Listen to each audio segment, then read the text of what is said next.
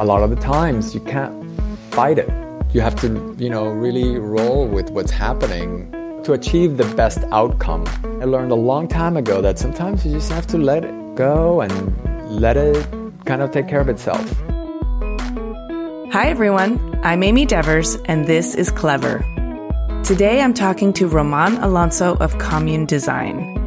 Commune is an acclaimed Los Angeles based design studio with a reputation for holistic work across the fields of architecture, interior, graphic, and product design. With principals Roman Alonso and Steven Johanknecht, the studio has designed residential, commercial, and hospitality projects worldwide, including a long running relationship with Ace Hotels, and has recently finished the Ace Hotel in Kyoto. They've also designed graphic and branding concepts for the fashion, arts, and entertainment industries, and a wide array of home and lifestyle products, many of which are offered in the Commune shop online. The list of awards goes on and on, including a Cooper Hewitt National Design Award, several years on the AD 100 list, Wallpaper Magazine Design Awards, and a Los Angeles Conservancy Preservation Award for their work on the Ace in downtown Los Angeles, among others. The recently published book, Design Commune, is a gorgeous and sensual look at their work and discussion of their design philosophies. Roman's story is one marked by resilience, adaptability, beautiful relationships, a profound love of collaboration, and a warm spirited lust for life. Here's Roman.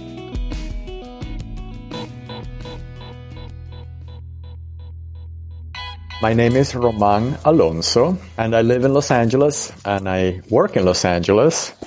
And uh, I am a principal at Commune Design here in Los Angeles. And I, I do what I do because I love it, because I'm here. I'm here to do it. Hi, I'm Daniel, founder of Pretty Litter. Did you know cats tend to hide symptoms of sickness and pain? I learned this the hard way after losing my cat, Gingy. So I created Pretty Litter, a health monitoring litter that helps detect early signs of illness by changing colors, saving you money and potentially your cat's life. Pretty Litter is veterinarian developed, and it's the easiest way to keep tabs on your fur baby's health right at home. Go to prettylitter.com and use code ACAST for 20% off your first order and a free cat toy. Terms and conditions apply. See site for details. Hiring for your small business? If you're not looking for professionals on LinkedIn, you're looking in the wrong place. That's like looking for your car keys in a fish tank. LinkedIn helps you hire professionals you can't find anywhere else, even those who aren't actively searching for a new job but might be open to the perfect role. In a given month, over 70% of LinkedIn users don't even visit other leading job sites. So start looking in the right place. With LinkedIn, you can hire professionals like a professional. Post your free job on linkedin.com slash people today. Hey, clever friends. If you'll be in New York City this month for Design Week, I want you to come to the Emerging Designer Showcase. It's at the Javits Center during ICFF on the main stage, Sunday, May 19th at 4 p.m. Think of it kind of like lightning round mini critiques plus professional speed dating all rolled into one. And it's genuinely entertaining. Here's how it works. On stage, five rising design talents will each present their work to a group of illustrious industry professionals for real talk advice and critical feedback. And for better or worse, this all happens in front of a live audience. We've hand selected a phenomenal group of designers for this year's show, and we have a star studded lineup of very discerning industry pros who will be up there with them. The Emerging Designer Showcase is presented with media partners Clever, that's us, and Design Milk, and with support from American Standard and Lumens. Again, that's Sunday, May 19th at 4 p.m. at ICFF at the Javits Center. You can register to attend for free at icff.com with our special promo code DAPMCLEVER. See you there.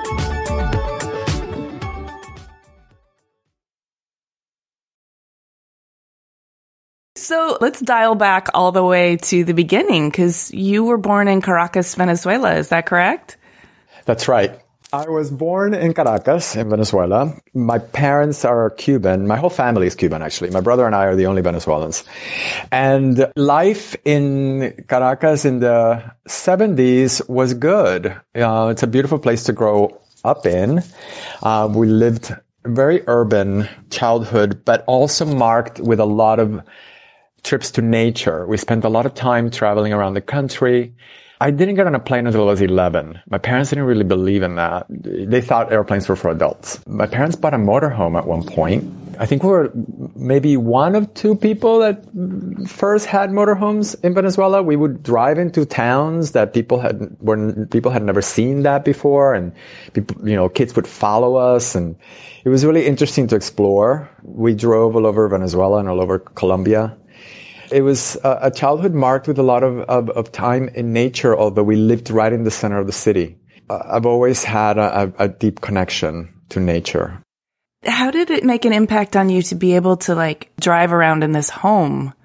Well, it, it made us kind of nomadic in a way, which was really interesting because a lot of my friends had houses in different places, right? And we would visit these houses in our motorhome and mm-hmm. park in front of them. So we would go on vacation and we would go visit so and so at their beach house, but we would be parked in front. Sometimes we would drive into a town and we would park in the central plaza and open up the awning. And that's where we would stay, right? And people would come by to sort of visit and ask, what is this? Can we see it? And my mom would show the women what our how tiny our kitchen was and you know that kind of stuff. So my parents bought the motorhome on a at an auto show in caracas.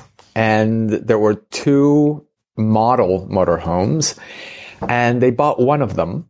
We immediately started using it. So we really were like the first people to have it I'm sure like the engineering of fitting everything into such a tiny space must have been kind of interesting, but also the spectacle of being one of the first people with a motorhome must have been kind of theatrical.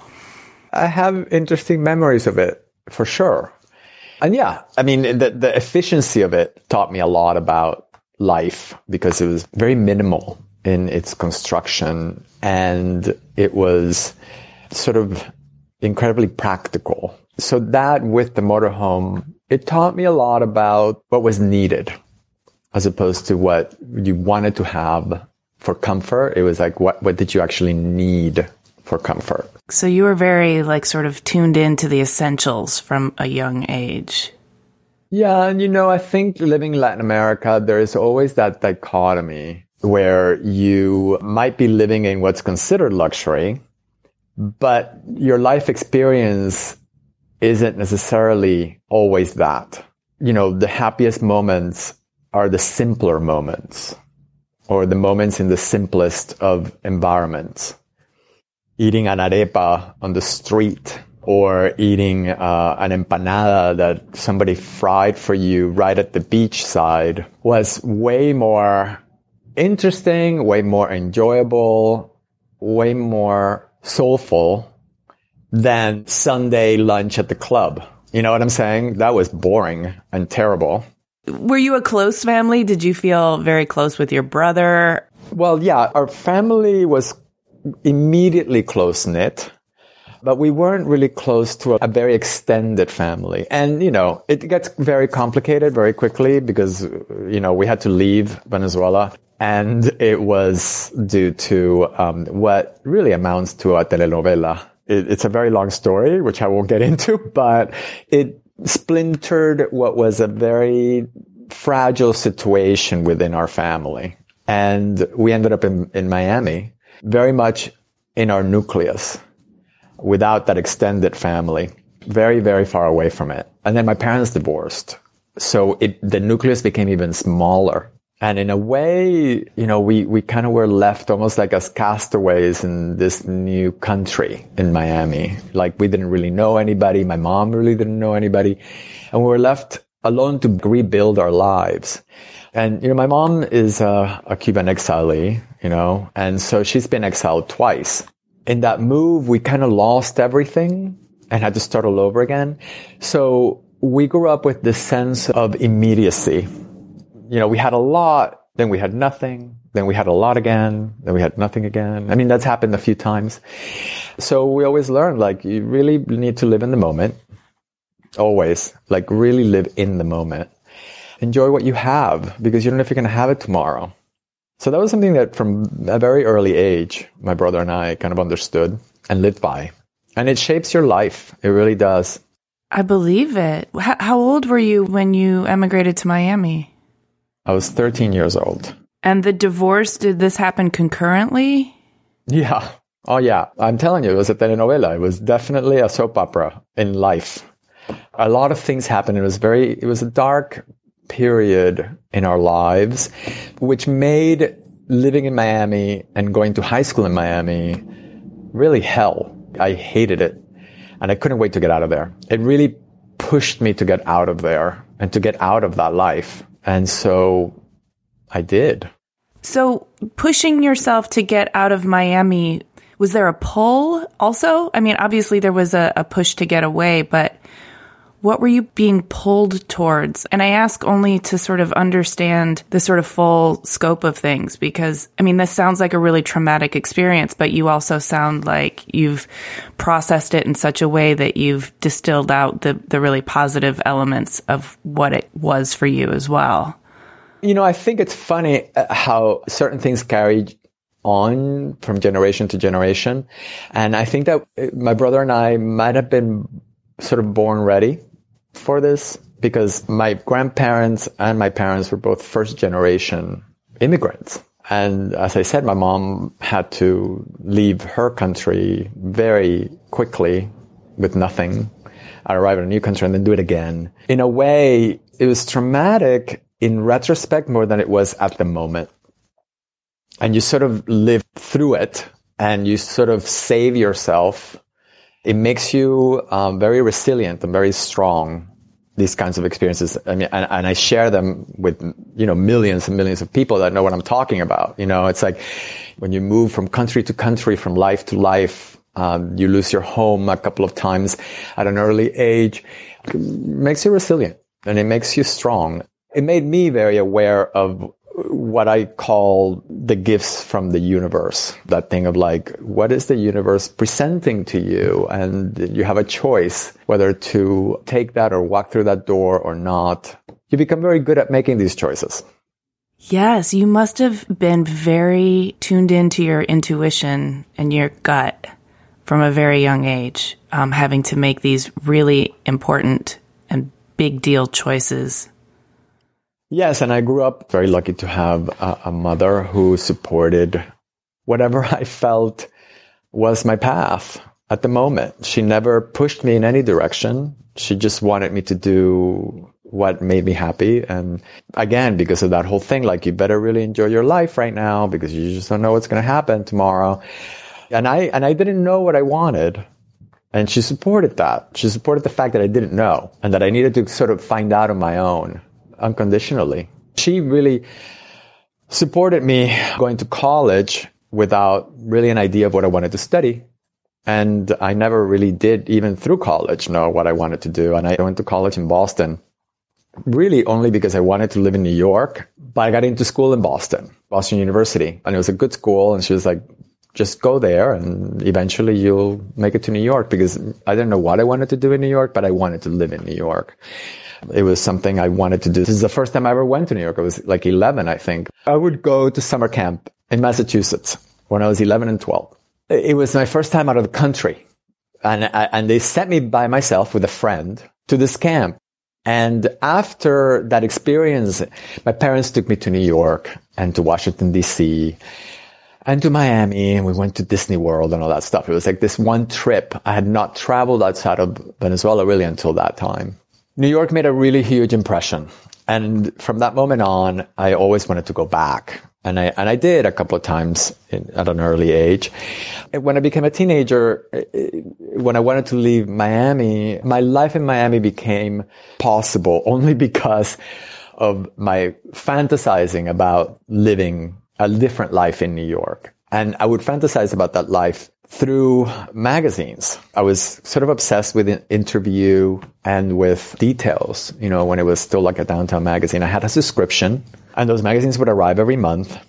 And my friends and I were really tuned in. Like we all, we looked at Vogue and GQ and all that stuff. But it was like that the life that interview and details in particular showed me that downtown sort of life in New York really appealed to me. I didn't know what I was going to need to do to get that, but that, that's what I wanted to be part of. I would dream about that through high school. And that's what got me through the possibility that this would happen. The minute I arrived in Boston and went to school there, I would try and go to New York as much as possible. My friends and I, you know, at the time there was People's Express, which was, you know, this, this airplane that took you from Logan Airport to LaGuardia for $18. This is the late 80s, yeah. So we would, like, on Friday night, we would take the last plane out, which I think was at nine. You literally got on the plane and you paid on the plane. And they would give you an apple because you were going to the Big Apple. and this plane was, I remember it being almost like a bus. Like I don't remember even having like closed overhead. And it was like a party plane because it was a, the, the last plane out on Friday night. And we would go and like go clubbing all night. And then the next morning we would take the first plane back to Boston. So we would spend the whole night out we would have, you know, breakfast at Second Avenue Deli and then go back to La- LaGuardia. And so we did that many times. And then I, I started seeing a girl who had a car. Uh, we would drive sometimes to New York. We made friends in New York. And then senior year, I had a roommate whose boyfriend lived in New York and was a pot dealer to the stars. He knew a lot of people downtown, you know, the people from paper and stuff. So we started hanging out with him and through him, I met and was sort of thrown into the world that I had always wanted to be part of. You manifested it into being. Yeah, it's weird how that happened, but it did. Well, it's not that weird when you think that every single choice you made was in that direction. At that time, then I had decided, like, I'm going to work at a magazine. That's kind of what I wanted to do. And, and I had interned uh, like this magazine called Stuff. I would like, like sell ads and I would do like little graphic design projects, you know, that kind of stuff. And I got to New York and I applied both at Hearst and Condé Nast. You would go to the, you know, at the time, just go to like the human resources department and you'd apply and they would give you like an interview and they would call you when there was a, a position available in one of their magazines.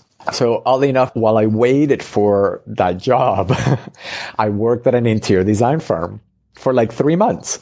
I never imagined that I would ever be an interior designer at the time. It was like, this is just while I was waiting for a job in a magazine. So, but I did work for a design company that did, at the time they were working in the offices for American Express in uh, the World Trade Center. So I spent a lot of time up there because they were installing, I forget what floor, but it was pretty high up. Uh, we were installing this office. it was like uh, a company that worked with Steelcase or, or something. And they called me from uh, Hearst, and there was a job at Connoisseur, and I took it. And it was just, I didn't even care what job it was. It was in the production department. And what I did was basically traffic pages for a year.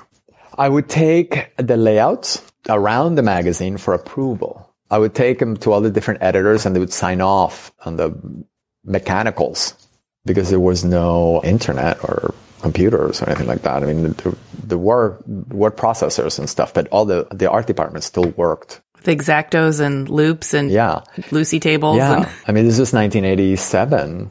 It was fun in that I got to know how the magazine kind of operated, and I got to know a lot of people in the magazine.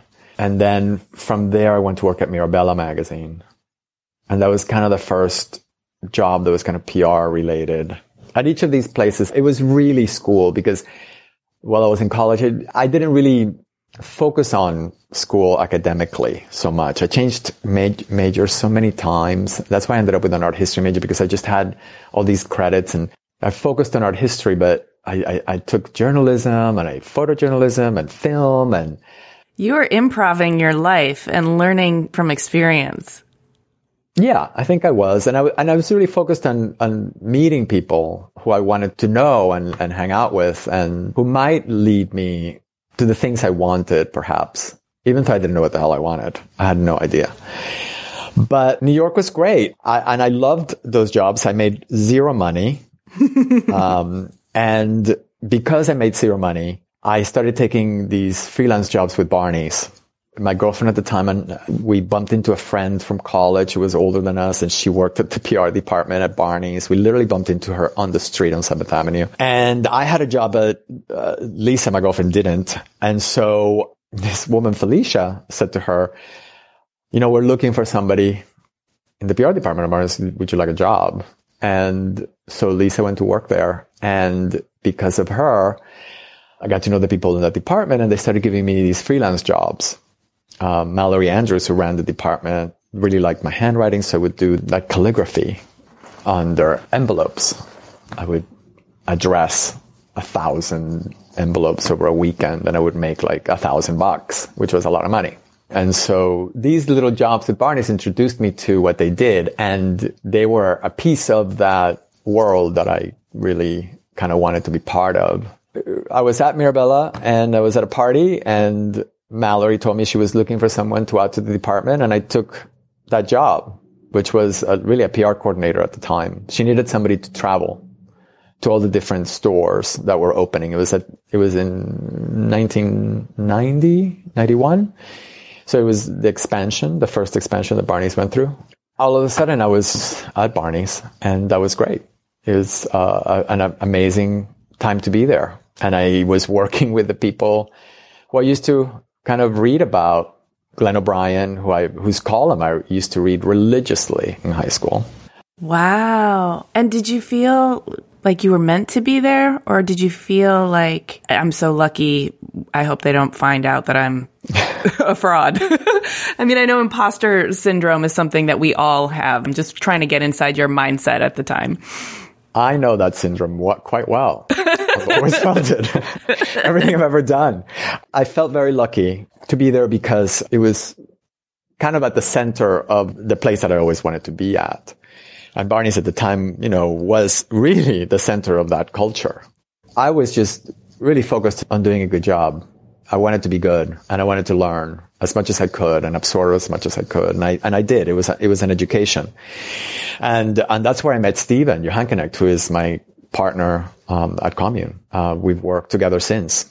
I understand, um, just from what you've told me and some of the research that I've done, that that period at Barney's, well, first of all, being at the center of that culture is really influential, but also in a sort of really collaborative environment, working with other people like you who are at the top of their game and really bringing a lot of energy and creativity to the whole mix. It must have felt like this wonderful crucible yeah, particularly in retrospect, because at the time you're in it, you know, you're just in it. You're just living it, right? It really is in retrospect that I realize the influence that it had in me and how much I learned and how what I learned there has been so meaningful in all my different lives that I've lived since then, you know, and all my different endeavors um, professionally. At the time, it was just really fun, actually and interesting.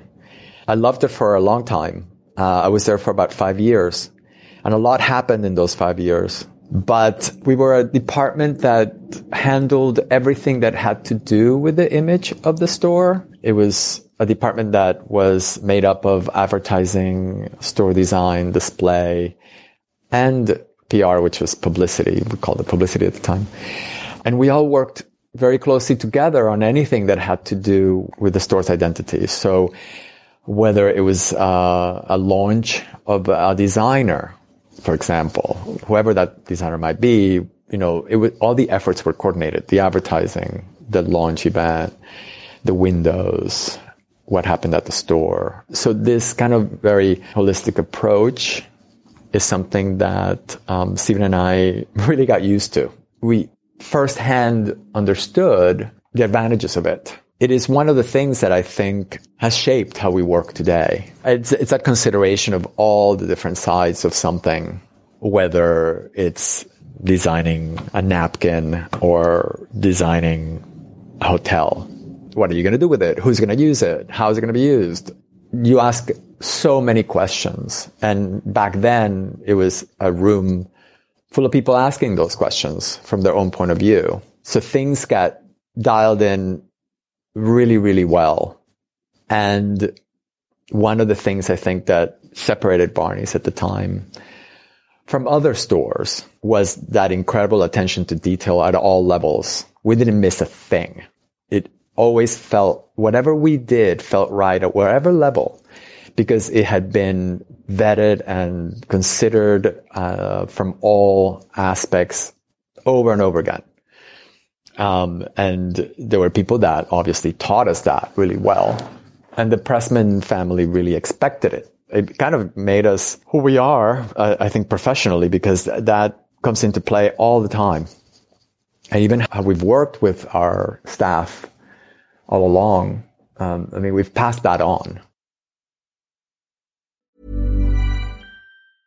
Hi, I'm Daniel, founder of Pretty Litter. Did you know cats tend to hide symptoms of sickness and pain? I learned this the hard way after losing my cat, Gingy. So I created Pretty Litter, a health monitoring litter that helps detect early signs of illness by changing colors, saving you money and potentially your cat's life. Pretty Litter is veterinarian developed, and it's the easiest way to keep tabs on your fur baby's health right at home. Go to prettylitter.com and use code ACAST for 20% off your first order and a free cat toy. Terms and conditions apply. See site for details. I'm Sandra, and I'm just the professional your small business was looking for. But you didn't hire me because you didn't use LinkedIn jobs. LinkedIn has professionals you can't find anywhere else, including those who aren't actively looking for a new job but might be open to the perfect role, like me.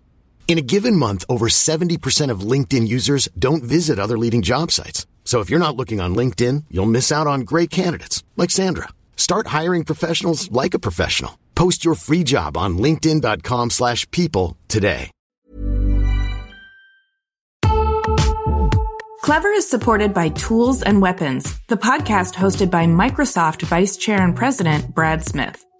A recent episode took Brad to Venice, where he connected with Yves Ubelmann, a partner whose company, Iconem, has developed a game-changing technique for creating digital architectural models so comprehensive they've been dubbed twins. During the relative quiet of the pandemic, Yves and his team used drone captured photography and powerful AI to create a full scale digital twin of Venice, a city threatened by climate change and over tourism. On Tools and Weapons, Yves tells Brad how he's using this incredible technology to help preserve some of the world's most endangered cultural heritage sites in pristine detail so they can be studied and appreciated for generations to come. To stay current on some of the most innovative people working with AI today, follow or subscribe to Tools and Weapons with Brad Smith wherever you get your podcasts. Hey, clever listeners, we're getting excited for New York Design Week in May. This year will be better than ever. ICFF, North America's leading platform for contemporary design, will take place from May 19th to the 21st at the Javits Center in New York City. I'll be there, and I'm excited to let you know how Clever is collaborating with ICFF for Launchpad at Wanted, formerly known as Wanted Design Manhattan, and the Emerging Designers Showcase. Launchpad is an international platform for emerging designers that introduces new concepts and showcases prototypes of furniture, home accessories, and lighting. It is the best place for manufacturers to meet new designers, discover fresh ideas, and potential products to develop. The best of Launchpad winners will be selected by a jury of renowned industry professionals, led by yours truly and they will go on to be featured in another edition of the popular Emerging Designers Showcase.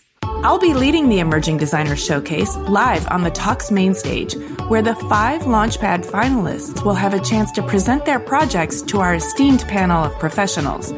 It's always a really good time. So mark your calendars for Sunday, May 19th at 4 p.m.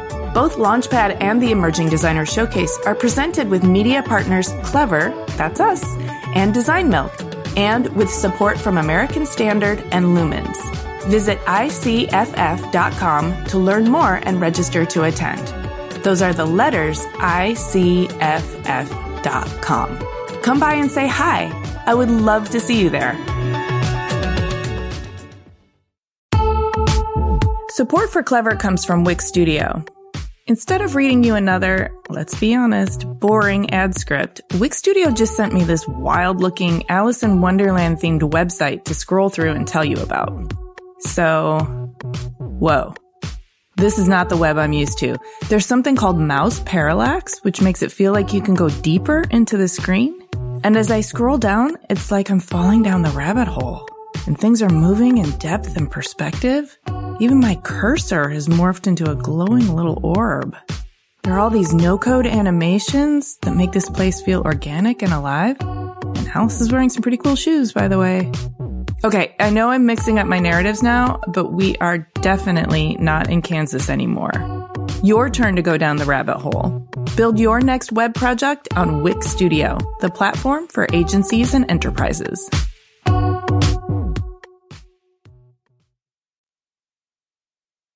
So I know there's like a few steps in between Barney's and Commune.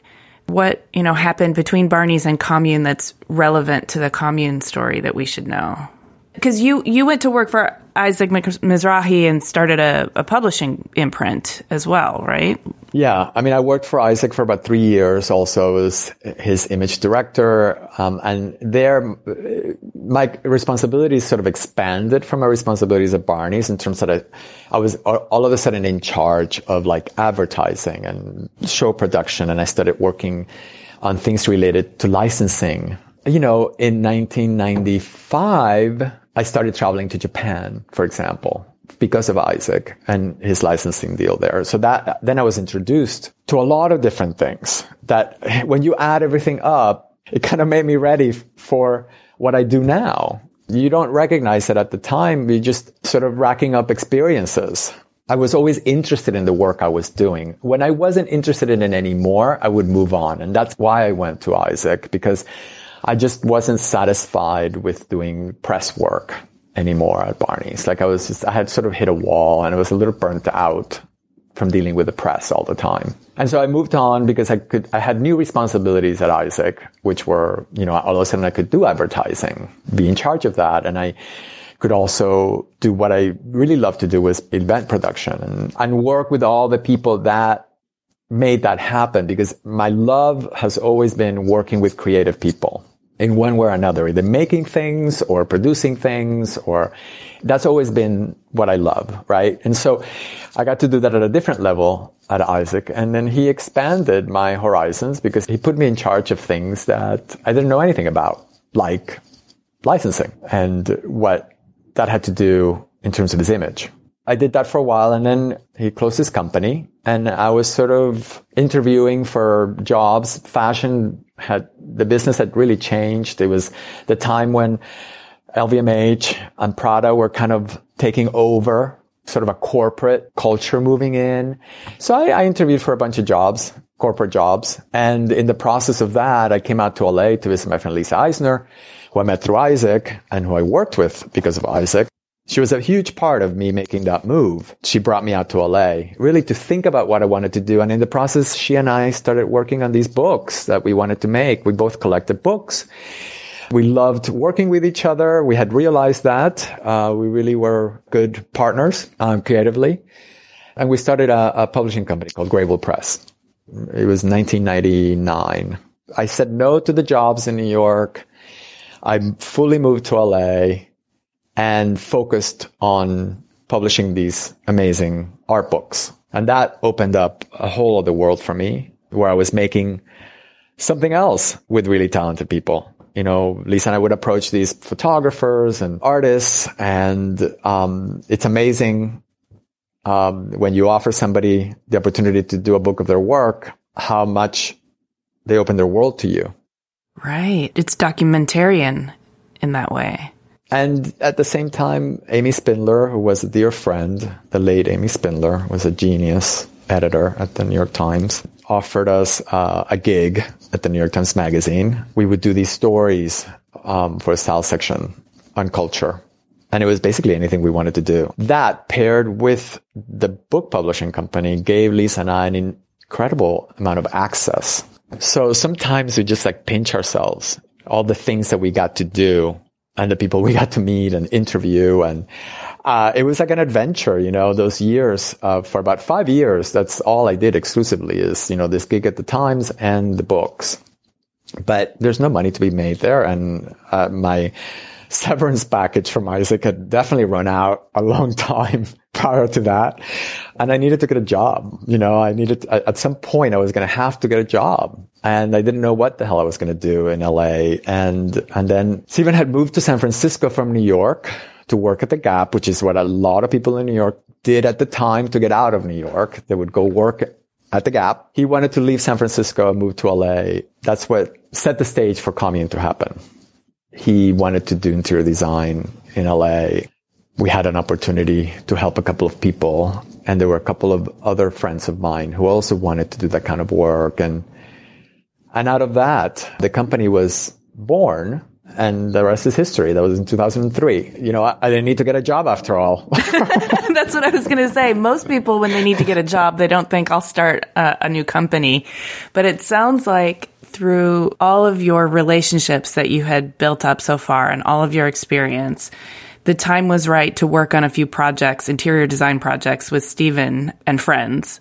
And that those projects were the start of Commune. You were able to like launch a studio based on uh, having gotten a few projects to start with?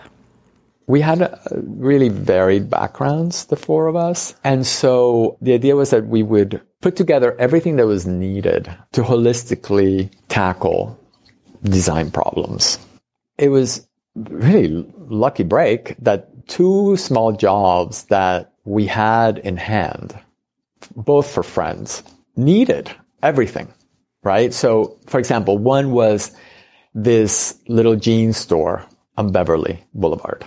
It was called the Hollywood Trading Company. And it was this guy who I had met while doing an interview for the New York Times Magazine, a story about Fred Segal and Ron Herman. And this guy that worked at Ron Herman, all of a sudden was opening his own store and he needed help. And I was like, oh, well, Stephen can maybe help him with that. But he also needed packaging, everything that went along with it. And he needed graphics and he needed press and he needed the whole holistic kit and caboodle. Yeah. So we started with this idea where we would do graphics and brand management and we would do interiors and anything that really was necessary. And, and we had the tools because we had the people that could do all those things. We had, you know, at the time Rolodexes that were pretty hefty and we could get anybody from our past to kind of contribute to these jobs. So that's how we started with just a couple jobs like that. And then one thing led to another. Um, one of our first clients was Barney's actually. They hired us to do a concept for the co-op. The co-op was expanding out of New York to all the other markets and they needed fixtures. And so we put a fixture program for them together. And then someone that worked at Barney's went to work at Stila Cosmetics who had been sold to uh, Estee Lauder. And that person, who had been our friend and coworker years before, hired us to do their packaging and their, like, sort of redo their identity, their graphic identity. So we did, you know, and, and Stila's was a brand that we had launched at Barney's. Wow. In 1991. But that's how Commune started, really. It was us made, making ourselves available for a, a, wide variety of services. And at the time, there really wasn't anybody out here that did that kind of work that was really that multidisciplinary in scope. We kind of got a decent amount of work because of it. And since nobody was looking over here, you know, like this was kind of the Wild West and we could really try things out and not feel like we we're under a microscope at all. And we were very quiet about the whole thing for a few years. I was basically helping the company its its profile. I was really trying to handle how we're going to sort of profile ourselves and present ourselves. And for the first three years, I remember telling my partners, like, we're not going to say a peep, nothing, no press, no nothing we're going to wait until we have something to talk about. And so we did. I mean, it's unheard of today because it's so instant, you know? Right. But for three, almost four years, we didn't say anything. We just worked. Can you let me in on that decision making? Because as a PR and, and press person, you, you would have had some insight to making that choice. What was that about? Well, I wanted to make sure that we presented ourselves as a serious endeavor. We already were coming from a place where we weren't really designers. We were, we had been other things really technically. And so now we were going to be that and we needed to, I think, have proof of it. Sure. And freedom from scrutiny for a little while to get your legs Absolutely. Okay. Yeah. And I, I, I didn't want us to be like this flash in the pan thing. Although I had friends in the press that really want it. We should do something about you guys. They'd be like, no, no, no, not yet. So we kind of controlled that narrative for a while. And eventually, once we did have some press, then we got busier and busier and we grew a lot, too much, in fact. But the crash in 2008 sort of took care of that. So again, the universe speaks. yes. yes. That's not what you're supposed to be. you're supposed to be something else. And so the correction happens. Interestingly enough, I mean, for me, it's always been that way. I just, I've always had to just keep the noise and the distraction away so that I can listen to what's happening and to really listen to my instincts and and that's always been the best guide. It's when it gets noisy that problems arise. So I've learned that. How do you keep the distraction and the noise away? What What do you do when it gets noisy? You meditate. You get lost in nature. You get some therapy. All those things really help. And, you know, the important thing is to recognize when this is happening. Once you recognize, oh shit, this is not working I'm not happy with this. It used to be, you know, living in New York, it's like, so what if you're stressed out? Right. It was almost a badge of, of courage or something. Yeah, that was part of living there and working there. And in fact, you know, you better enjoy being stressed out because that's otherwise just get out of it, right? Right. otherwise, this ain't the life for you. it is not. But that's very different. Once I moved out here, it was very different. It wasn't about that anymore. All of a sudden, I had the space to kind of get to know myself better and listen to what I wanted and didn't know I wanted because I just couldn't hear it before. I was just going with what was in front of me or ahead of me. And in New York, you're just climbing up all the time. You just want to go up, up, up, up, up professionally. And it's all about like how much money you make and what benefits you get. And I had a, somebody at the time who said to me, you know, you can definitely change your life, but you're going to have to let go of all the benefits. And uh, I didn't understand what they meant by that. This is when I moved out here. And I was like, what are they talking about? Benefits? What? And then it started becoming very obvious to me that they were talking about what you get from being at a certain position, a certain level professionally in that world, particularly the world of fashion in New York, where you, you would arrive at a certain level and all these things came with it. Clothing allowances and travel allowances and all these, what we call golden handcuffs. And then also the satisfaction of being rec- recognized as a professional. It's credibility, it's respect, but it's also a bit of ego satisfaction. All about ego because the title is so important. These benefits are so important and, and then your salary is so important. What I realized when I got here is that like none of that mattered here. Nobody cared what I did before I got here. That's one of the beautiful things about LA. Nobody asks you. It's a weird reset going from New York to LA, isn't it? Yeah. Nobody cares about what you were doing last week. You're only as good as your the thing you're doing this very minute. And that is great for reinvention. It allows you to become whoever you want to become or whoever you need to become. I could never done it anywhere else. This is it's, it's it's all a result of coming here. The growth that happened just prior to the crash, was that, do you think, just the nature of you and Steven sort of defaulting to a New York way of growing, saying yes to everything and, and building the company? And then when the crash happened, was that sort of a reckoning where you realized you were growing it into something you didn't want anyway? So let's take stock of what we have and move forward? Yeah, I mean, at the time, you know, there were four of us partners and none of us had ever had our own farm with our own employees or anything like that. Steven and I had worked in a number of, you know, corporate jobs and definitely knew how to, we both had ran departments. So we definitely knew how to manage people and stuff, but we, we didn't know anything about business. You're just responding to what comes through the door. Our response to new work was just hire more people. It got a little bit out of hand and then we didn't know that you never, ever, ever assign a large percentage of your employees to one client. Because the minute that client is gone, you have to lay off all those people. Oh no. You know? yeah, that would be a And tough thing to learn on the job.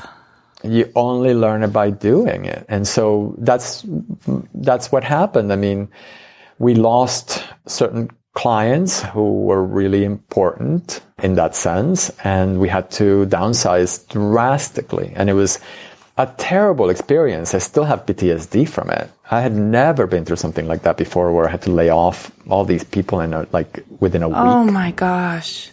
Including one of my best friends who was running the firm for us at the time and it was just terrible Oh, Roman, just from what I've learned from you in this story so far, I can tell that you really value your relationships and that all these people that you've collected in your life are, you've nurtured these relationships. And so when you say you have PTSD from it, I totally believe you. That must have been so intense. It was rough, but hey, you learn so much from these Sure, sure. And you also you learn how to be sort of gracious and minimize the pain even though the pain has to happen for people and you understand that like maybe even they're going to move on to something better and it's a good life lesson for them, but gosh. it was not pretty. And yet, I, when I say like the universe spoke, listen, I'm really, really grateful because that really seismic event at the time. I mean, we were 40 people in the company. When this happened, we were in the process of building an office for 40 people down the block. And all of this collapsed. We ended up being like 12 people. From 40, we went down to 12. And when we moved into the new office, it was 12 of us in this space for 40 Oh.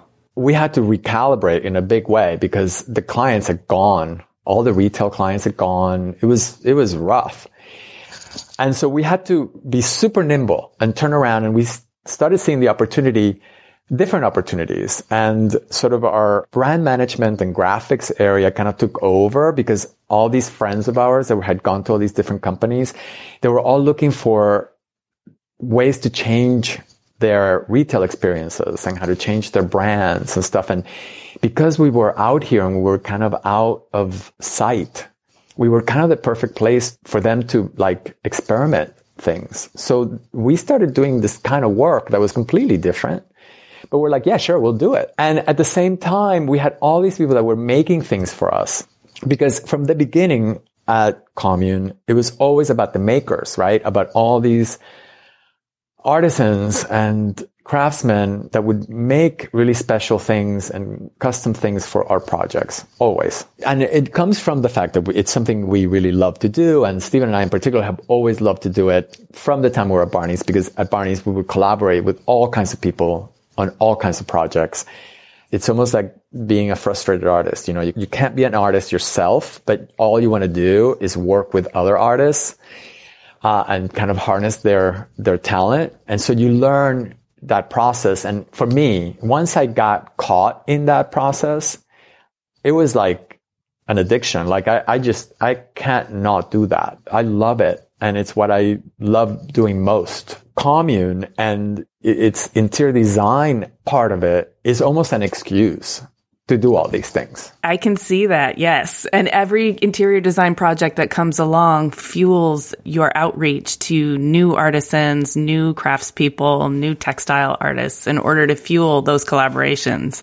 About 80% of what we do in a project is either customized or commissioned. It's because that's what we like to do.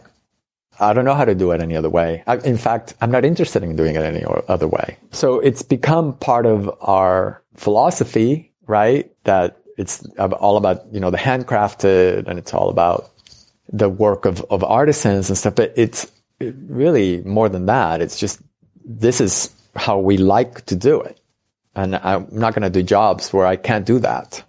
It's really the heart of it. And what that situation of of losing the jobs that provided us the opportunity to work with these people. It, it kind of opened the door because to keep these people going, and I felt really bad because, you know, they were all hurting financially and creatively. They were sort of, they didn't have that much to do. So it's when we decided like, talk to each of these people and say, Hey, why don't we make some things and we'll sell them, right? Let's start selling some of your work to the public all these things kind of happened at the same time. You know, our office was this big office where we had all this Mm-hmm. room. So we pitched a tent and we opened the store. I love, I love this.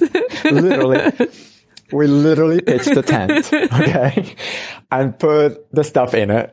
And all of a sudden the public was allowed to come into our studio and shop. And then at the same time, we finished the Ace in Palm Springs. It was the first hotel project. And we finished it right when all of this happened. Um, and there was a retail space at the hotel that, of course, nobody would, was going to take because, you know, the economy was in the toilet. So they gave us the space for free for us to also open a little store there.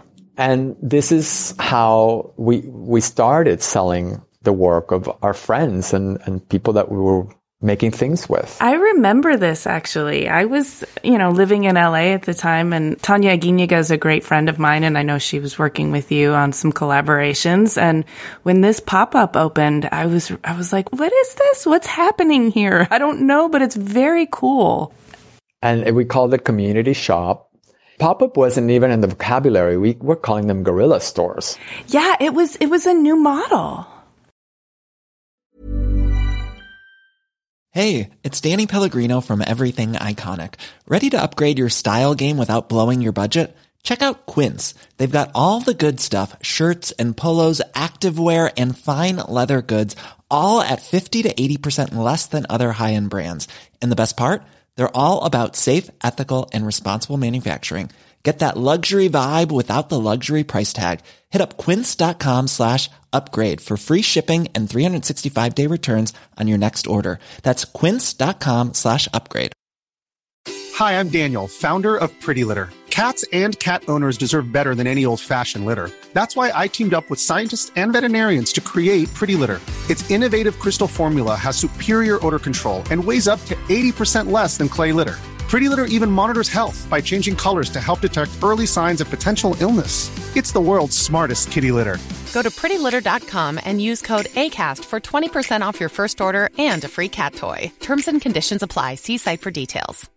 Imagine the softest sheets you've ever felt. Now imagine them getting even softer over time. That's what you'll feel with Boll and Branch's organic cotton sheets. In a recent customer survey, 96% replied that Bowl and Branch sheets get softer with every wash. Start getting your best night's sleep in these sheets that get softer and softer for years to come. Try their sheets with a 30-night guarantee. Plus, get 15% off your first order at bollandbranch.com. Code BUTTERY. Exclusions apply. See site for details.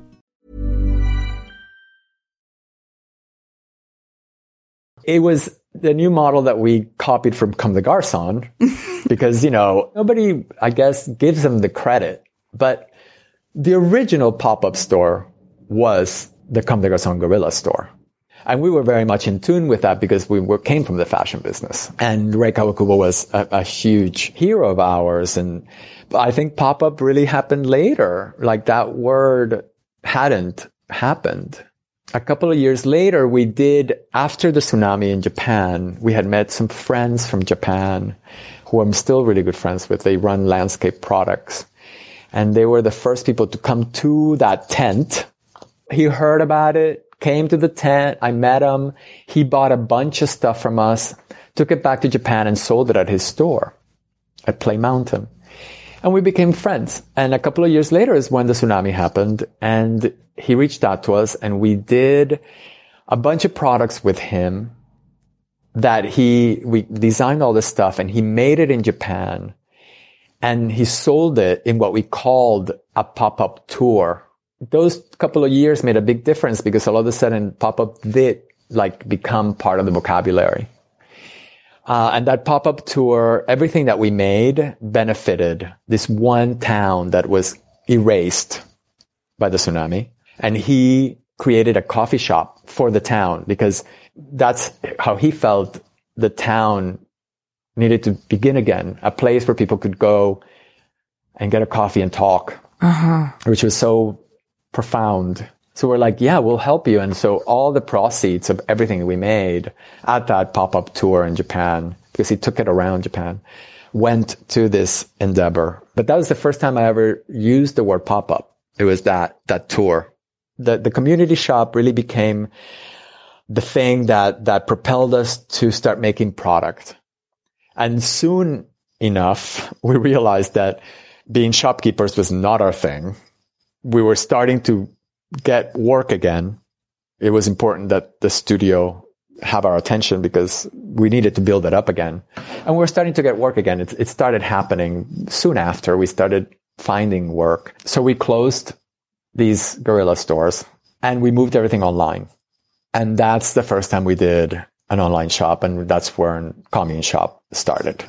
And it's an ongoing curated collection of these collaborations that you do with manufacturers, but, but artists and craftspeople and confectioners.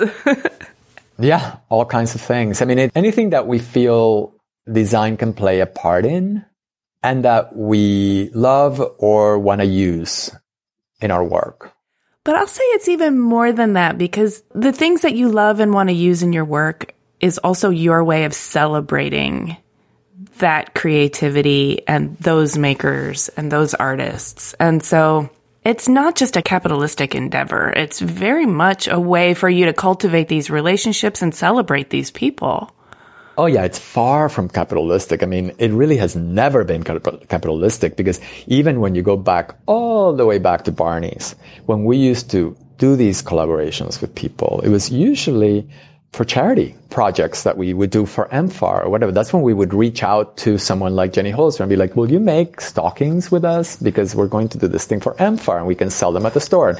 So we were doing that way back then, moved up to Greybull Press and that was never a capitalistic endeavor. I mean, right, right. You needed to get like, a job to, to support that yeah, endeavor. I mean, publishing books doesn't make money. It costs money we would approach people like someone like Joe Szabo, who had done this book called Teenage, and we'd be like, we did a book called Teenage with him, but like he hadn't really done a book since 1980 or something. We'd be like, it's time for you to do another book. We will pay for it with the money we don't have. and uh, we just want to work with you and work with your work, with your material. That's the same way that we would approach, you know, Richard Prince when we did a book with him, or we approached Ron Galella or Dennis Hopper or any of the people, Robert Crumb. We worked with all these people and did books for them, but it was like all we wanted from them was the opportunity to work with them and their incredible work. Just being able to, for them to give us the time and the opportunity to work with their stuff was enough.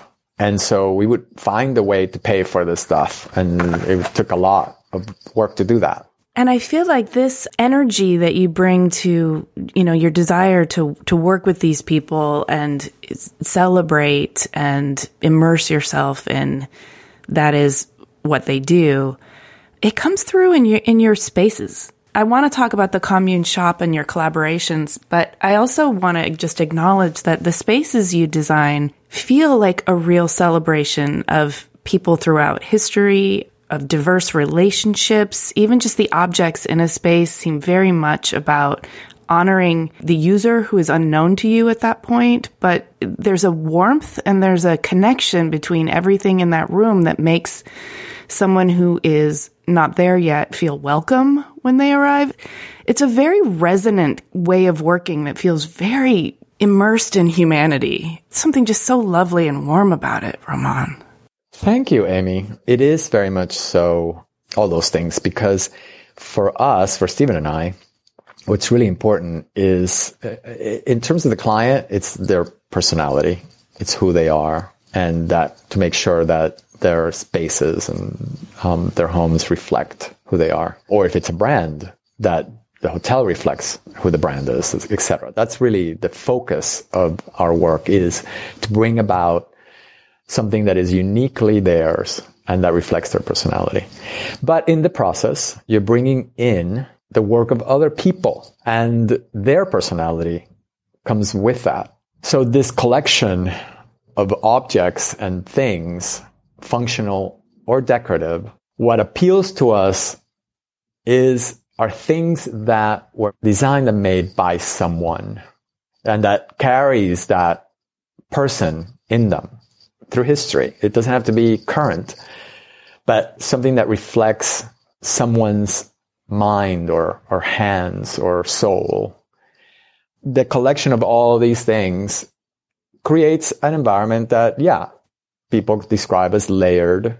Most personalities are layered.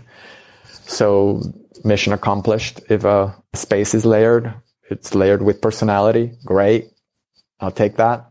But really, I think what people feel is a person, whoever it is that lives there, hopefully. And hopefully the space is as interesting as they are. We try to find that. We try to find the layers in a person and bring them about in their space. All these things that are handmade or um, handcrafted are really important. And, and they're not only important to the space and to the client, but they're important to us. Right, which is, I think, so obvious. I can totally tell that. I can feel that in a space. It's not just that you found something and put it there because it looks cool. There's something much more soulful at work in your spaces. I think that that's really made evident in your creative process in terms of how you collaborate with people, particularly, you know, you shared with me something I think that is really amazing about the way that you work with artisans and craftspeople to create the things that you offer in the commune shop. You, you shared that you have uh, golden rules of artist collaboration that you live and work by, that you've developed over the years of, of collaborating with people. We do have we do have rules. Yes, and and I want to unpack some of them. Um, there are 13 rules, and they are beautiful. And as somebody who's also a maker, I really appreciate that these are the kinds of things that like you're working with in the studio. But do you mind if I go through them and like unpack some of them with you? No, no, of course not. Some of them are sort of self evident. Good intentions bring great results, and that's rule number one. But I also love that you put a lot of attention on communication. Make sure what you you say what you mean clearly. You you build in room for the sort of unpredictable nature of making. Allow margin for error. Rule number 5. Accidents are not always a bad thing. Roll with it, which seems to me like very you. Like that's your whole life. oh yeah, and it's how I tackle every single problem, which, you know, in our design work, in our interior design work in particular, you know, as designers, we're really problem solvers more yeah. than anything else. It's all about troubleshooting. And that's been a constant in my life. And a lot of the times you can't fight it. You have to, you know, really roll with what's happening to achieve the best outcome in the big picture. You could, you know, dig your heels in, but that may not serve you well in the end. And you kind of have to anticipate what your end result might be if you take that position. And I learned a long time ago that sometimes you just have to let it go and let it kind of take care of itself. Um, and just watch it very closely. You know, make sure that it's not going to, you know, crumble in front of you, but you can take it to a really far place, almost to that point, and it can still be the best possible outcome from it. So yeah, I roll with it and then keep an eye on it while it's rolling. That makes so much sense to me, especially as somebody who said earlier, like the universe speaks, because sometimes the universe speaks in, in little ways through the way a, a project comes together like that. You've built in allow time for space for dreaming and exploration, which is sometimes such a hard thing to do because time is money and people are on the clock and dreaming and exploration doesn't really have doesn't respond to deadlines so much. That plays into the communication part. You have to manage expectations in order to be able to build something like this in to something. You have to be really honest from the beginning and be like, if you want this and you want it to happen and you want it to be beautiful and want it to be amazing and want it to work well, then it's going to take this long because I need to build in the time to develop it well and dream of it well and all those things. You know, you kind of have to build in that time and be very honest and upfront about how long things take. Uh, you can't cut the corners when it comes to, to this. It usually doesn't work out. There are two things here that I think are kind of crucial. Somebody's got to do the dirty work and make things happen. That's rule number eight. I love that because it also implies that there's no hierarchy. Like we all just have to roll up our sleeves and do all the tasks associated with this. Um, and number nine, no one should work for free, comma, ever. Thank you for that. Thank you, thank you, thank you. Now I'm really interested in number 10. Bad timing is a killer. What do you mean by that? timing can kill something even if it has the best intentions attached to it. And I've also realized that sometimes, you know, we've started projects with people that we've been very excited about and sometimes it's all about timing and the wrong time, the wrong place. And you have to just accept, you know what? It isn't the right time to do this. Let's put it away and we'll come back to it and make sure that you come back to it when the right time comes. It's just being really cognizant of all the forces around you. Time is an issue. Time is a problem to deal with. And so bad timing is a problem. It's a thing. It's as important as good timing. You have to accept both. Yeah, I think a lot of people lose sight of that once they've already invested in, you know, time and energy into a project. They just really want to, for their own reasons, want to push it through, want to check it off their list, want to see it to fruition.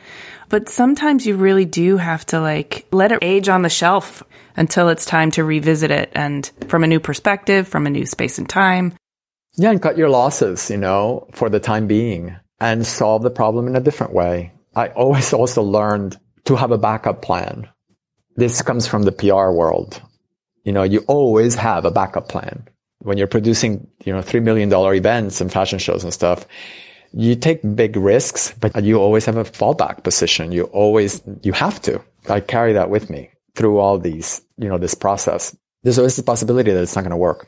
And then there's sometimes the possibility that the backup plan sort of starts to emerge as the better plan. And then a hundred percent. Plan A becomes the backup plan. Yes, absolutely. So rules number 12 and 13, no agents or lawyers in the studio and check your ego at the door. I love both of these because they speak to creating a safe place for creativity, for ideas that aren't yet defensible because they're still too nascent, they're still too fledgling. And it also allows for experimentation and it allows for honesty because it doesn't, you don't have to worry that you're ruffling anybody's feathers or triggering their worries about timing or money or who's responsible for what or how is this all going to get divvied up and allocated because none of that matters when you're just trying to nurture an idea into its fullest potential. Yeah, and listen, as a pragmatist, I know that those conversations need to happen. It, sh- it shouldn't happen in the studio. This shouldn't happen where your creative process is is unfolding and it's recognizing that that there is a time and place for those conversations. I've always been able to do both. I, I, I tend to be that person that does the dirty work to make things happen uh, because I'm fairly confident in it after 30 years of being that person. all the time, not only for myself, but for others. But I am very serious about like the, the right time and the right place for it. It's protecting the process, basically. In order to protect the process, you have to take certain conversations outside of it. But it, yeah, they're necessary. Those conversations are very necessary for a number of reasons because, you know, in the end, you want everybody to be happy with the end result. And people are not happy unless all of these things are ticked off, right? As you said before, you know, one of our rules is that everyone needs to get paid. Everybody has to get some sort of compensation for what they do within that process. And figuring that out is important. Uh, to, it's important to do it ahead of time so that there aren't any, um, you know, false expectations and, and disappointments. And I have a pretty good track record with this. I mean, I'm not saying it's perfect. I think Steven and I have these really long-term relationships with people because we've always protected the process and we've protected them. That's really important to me. That's how we build the family we have of creatives, you know, by protecting their work and protecting them. And in the process, we're protecting what's ours, but you can't just protect what's yours. You got to protect the whole thing. Yeah. yeah. I mean, there's another rule here, which is, you know, it's always what's best for the project. You got to take yourself out of it. It's not about you. But this is about you. This conversation is about you, Roman. So I, I want to know where does the Roman Alonso story go from here? You seem like you've crafted a very fulfilling life for yourself, and it's full of handcrafted beauty and long term relationships and warmth and travel. What's missing, if anything? Like we were saying before, like this was really never about money, but it's funny because just now, you know, in the last couple of years after Steven and I have restructured and gone back to the way we used to work initially, you know, because we lost in 16 years of this company, we have lost our way a couple of times and we've learned some really hard lessons and we've lost a lot of money through them and learned, you know, how to protect that part of our business because it, there are two parts there's the financial part and then there's the creative part. Mm-hmm. And we would, you know, sometimes turn our back from the financial and it, it, in the end, by not paying attention to that, we're hurting the creative. It's like, again, you have to protect the process, right? And you can only do it if you have, you're solid in that, in that area. Yeah, the stability. By what we have been able to do in the last four years in terms of restructuring our farm, really putting our resources where it counts, really looked at the things we love to do and how we like to do them by, by really becoming cognizant of all that and taking the appropriate actions. All of these endeavors are financially viable now. So finally, something's clicked. something's clicked and something's working and the shop is, you know, actually making money and it's, it's something that I feel like has uh, I finally feel like, oh my God, this has legs. Like this could actually become more. I see it as something that could expand out of the studio because we want to keep the studio small. We've decided that. Like we, we're going to be 20 people and that's it. And we even built our office for 20 people and that's it. Like we're not going to start adding people to do more projects. Like that's not going to happen. The studio is sacred in that it's where we do our work and we want to keep it feeling a certain way. We want to protect the process as it is because we enjoy it and the people that work with us enjoy it too. It's working. So we're not going to mess with that. But this shop part, this extension of it, which is a way for the public to sort of get to know and understand what we do and live with parts of what we do. All of a sudden feels like that could be more. So what's the next step? Well, I'm going to keep doing what I'm doing because I love doing it, but I may actually expand on that. We're really adding a lot of things to that world and are really open to doing more things. Um, and now it's not only working with people who are local. You know, our family has grown outside of California. So we're, we're working with a number of people that we met and worked with in Japan. Um, we're taking, you know, the opportunity to do that and create sort of a world there that we can bring here. And also looking at people in other places like the, you know, in the East Coast and in other countries, um, Europe the world is a big place. There are a number of things that I think you can put in the silver lining sort of folder of this last year of you know hell basically say it straight from yeah. hell um, those have some good things that's come from it and one is uh, the ability to work remotely better than we ever have before like there's always been that possibility because we've always worked remotely because we've always worked outside of Los Angeles, you know? Mm-hmm. And I mean, I started working at Commune in Japan in 2009. You know, we've done four projects in Japan. It was, it's not recent, you know, so we've been working remotely for a long time, but we had no idea how to do it. Mm-hmm. Really. We were doing it, but we didn't know how to do it well. And now we know. Now we know how to do this really well. And that this year has given us that and I'm going to use it. I'm going to use it to expand this family of creatives that can build on our world. Um, we can build on our world together. It's something that is really exciting to Steven and I uh, when we think about it. So, so that is going to be part of what the future holds, I think. I'm excited to hear you say that. I feel your energy there. I feel your excitement about growing this aspect of your relationships, um, the collaborations, and the commune shop. And of course, we'll include links to that and to Design Commune, the book about your work that's out. We'll include links to that in the show notes. And I just want to say thank you so much for, for taking the time to share your, your whole story with us. It's a gorgeous tapestry of you following your gravitational pull towards and listening to the universe. And I, I loved it. I was just wrapped the whole time. Well, thank you for the opportunity. You make it really fun. Thanks for listening. To see images of Roman's work and read the show notes, click the link in the details of this episode on your podcast app or go to cleverpodcast.com where you can also sign up for our newsletter. Subscribe to Clever on Apple Podcasts, Spotify, or wherever you get your podcasts. And if you would please do us a favor, if you like Clever, rate us and review us. It really does help us out. We also love chatting with you on Twitter, Instagram, and Facebook. You can find us at Clever Podcast, and you can find me at Amy Devers. Clever is produced by 2VDE Media with editing by Rich Stroffolino, production assistance from Ilana Nevins and Anouchka Stephan, and music by El Ten Eleven. Clever is proudly distributed by Design Milk.